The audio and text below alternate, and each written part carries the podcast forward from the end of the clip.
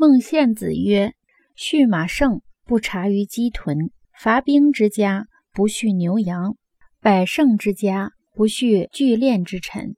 与其有聚练之臣，宁有道臣。此谓国不以利为利，以义为利也。”在这里，孟献子是鲁国的大夫，姓仲，名孙灭。献子是其谥号。畜马胜是世人初做大夫的待遇。畜是养的意思，胜是指四匹马拉的车。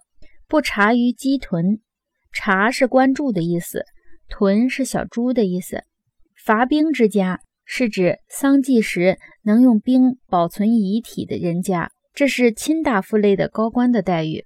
百胜之家是拥有一百辆马车的人家，是指拥有封地的诸侯王。聚敛之臣是指搜刮钱财的家臣。盗臣是指盗窃主人家财物的家臣。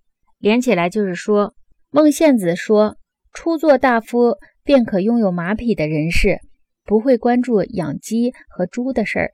祭祀时能用兵的卿大夫之类的高官，不会饲养牛羊；有百辆兵车的诸侯王，不收养聚敛财物的家臣；道德君子宁愿收养盗窃自家财物的家臣，也不愿意收养聚敛财物的家臣。